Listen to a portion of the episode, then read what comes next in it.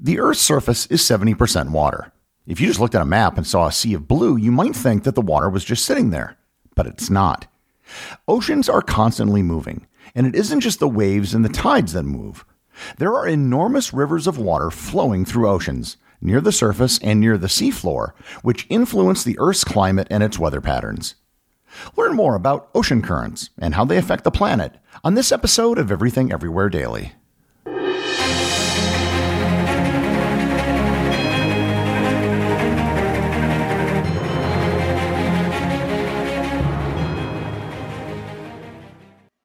This episode is sponsored by ButcherBox. Summer is right around the corner, and that means cookouts. No matter what your preferred food is for a cookout or a barbecue, ButcherBox can help you make it the best. If you want to serve up some hamburgers, ButcherBox has grass-fed ground beef to make the perfect smash burger. Want to cook up some steaks? Well, ButcherBox has that too, with some of the best cuts of steak such as New York strip, ribeye, and filet mignon. Do you like grilled chicken? Well, ButcherBox has some of the best pasture-raised chicken that you will find anywhere. And if you really want to wow people at your next cookout, you can try grilling some of their wild caught salmon on a cedar plank. Sign up at butcherbox.com slash daily and get a special deal. ButcherBox is offering my listeners a free for a year offer plus an additional $20 off.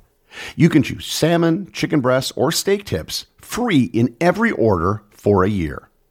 Sign up today at butcherbox.com slash daily and use code DAILY to choose your free for a year offer, plus get $20 off your first order. This episode is sponsored by Heaven Hill Bottled and Bond Bourbon. I recently had the chance to try Heaven Hill Bottled and Bond, and I can attest to its exceptional aromas with hints of caramel and vanilla intertwining with its oakiness, which provide a well rounded flavor profile. Taking a sip is akin to experiencing a piece of bourbon history firsthand. Heaven Hill Distillery may be America's most quintessential bourbon distillery. Established in 1935 after the end of Prohibition, the distillery was established by the Shapira family and has remained a family owned distillery to this day. In 1897, Congress passed the Bottled in Bond Act, which set forth strict rules for any bourbon labeled bottled in bond. Heaven Hill Bottled in Bond bourbon goes beyond the stringent requirements of the law by aging its bourbon for seven years, not four. The end result is a gold medal winning bourbon that truly stands out. Available nationally, look for a bottle at your local store. Heaven Hill Bottled in Bond. Heaven Hill reminds you think wisely, drink wisely.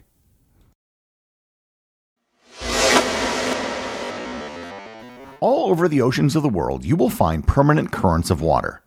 These currents move incredible amounts of water as well as nutrients and heat.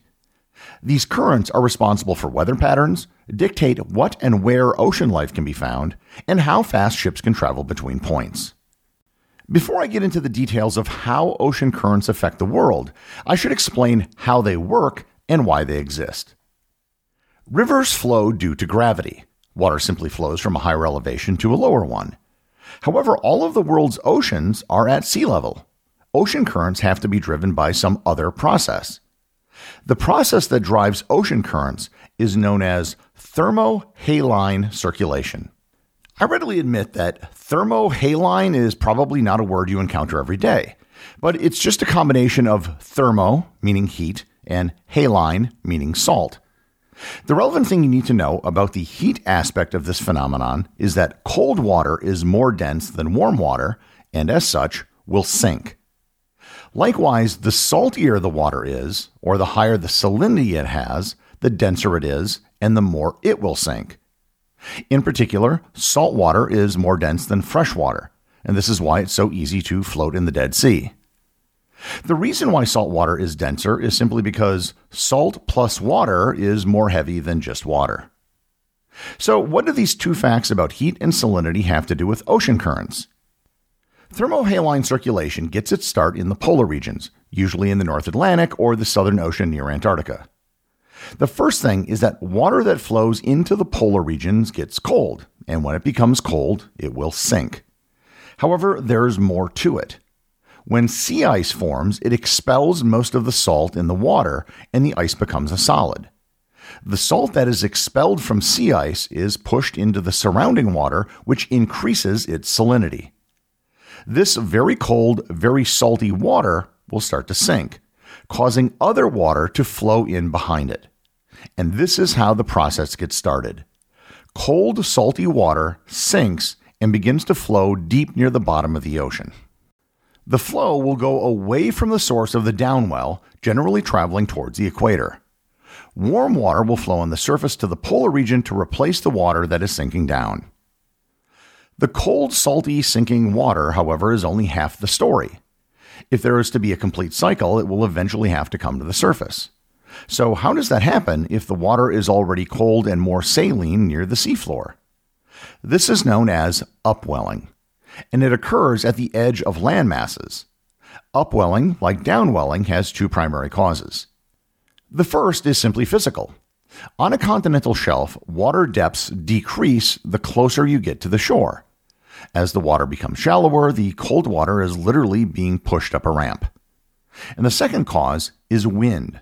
When the wind blows from the land to the sea, or parallel to the shore, it pushes surface water away. Water from below is literally pulled up to replace the water that was pushed away, sort of acting like a siphon. This cold water, now at the surface, will warm up and start the process anew. This is how ocean currents become a gigantic conveyor belt. I'm really simplifying the whole upwelling process. The Coriolis effect can be involved, and there are other methods of upwelling available, but the end result is that cold water from the seafloor comes up to the surface.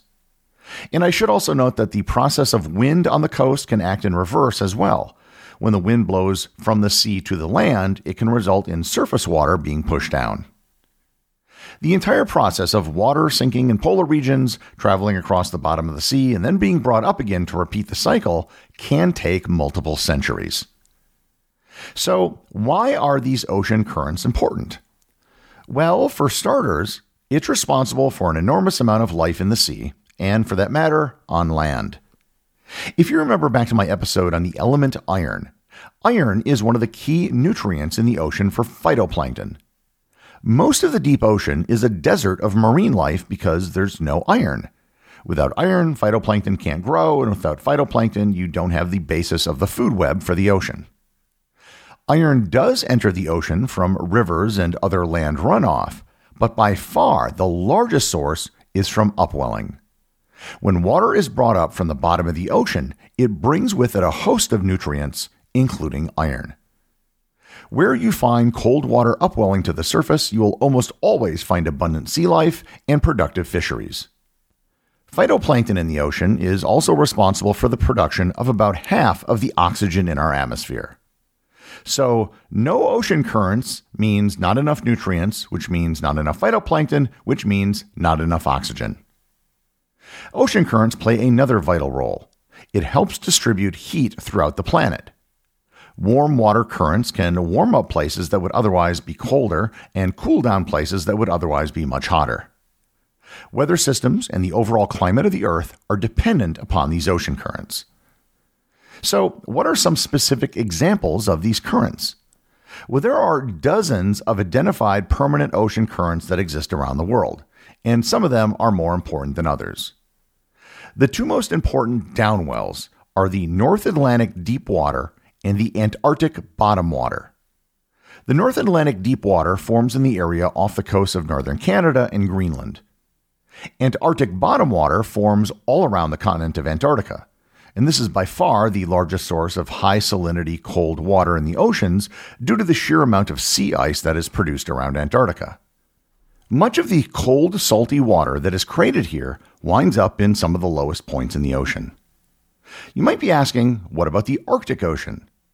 There are currents in the Arctic Ocean, but it isn't as connected to the rest of the world's oceans as the Southern Ocean is. There's a narrow opening between Alaska and Russia, a couple of straits through the Canadian archipelago, and one major opening between Norway and Iceland. But that's about it. So it plays a part, but it isn't as big of an effect on the downwelling found near Antarctica and in the North Atlantic. There are several places on Earth where you can very clearly see the effects that ocean currents have. Perhaps the most obvious that I've ever observed has been in the nation of South Africa. The city of Durban is on the east coast of South Africa and has a very warm climate. And this is due to the warm Agulhas current which travels south down the east coast of Africa. However, if you go to Cape Town, you're going to find conditions are much cooler. That's because it has colder waters flowing past it, which come up from Antarctica. This is the Benguela current, which flows up the west coast of Africa. The Agulhas current doesn't make it to Cape Town as it goes south to Antarctica before it gets there. I actually experienced this firsthand when I was camping in the sand dunes of the Namib Desert in Namibia. Despite the fact that we were in the middle of a desert, in the tropics, temperatures at night and in the morning would often be much cooler than what you would expect. The cool waters and hot air would also often result in heavy fog, which we experienced almost every morning.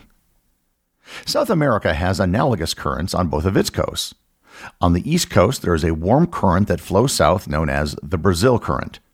On the west coast, there's a cold current known as the Humboldt Current that flows north. In the northern hemisphere, these are reversed. The west coast of North America has a south flowing cold current known as the California Current. On the east coast of North America is the very important Gulf Stream. The Gulf Stream has uniquely warm water due to the fact that water tends not to circulate as much in the Gulf of Mexico and the Caribbean Sea. The Gulf Stream goes up the east coast of North America all the way to Western Europe. The Gulf Stream is largely responsible for the temperature climate of Europe, which is far warmer than what it should be given its latitude. For example, London is at a similar latitude to Calgary, Alberta, even though it has much warmer temperatures. The easternmost point of England is the Scilly Islands, a collection of islands off the coast of Cornwall. Because they're out in the middle of the Gulf Stream, the Scilly Islands actually have palm trees, even though it's technically in England. The Gulf Stream is also why it takes less time to sail from North America to Europe than vice versa.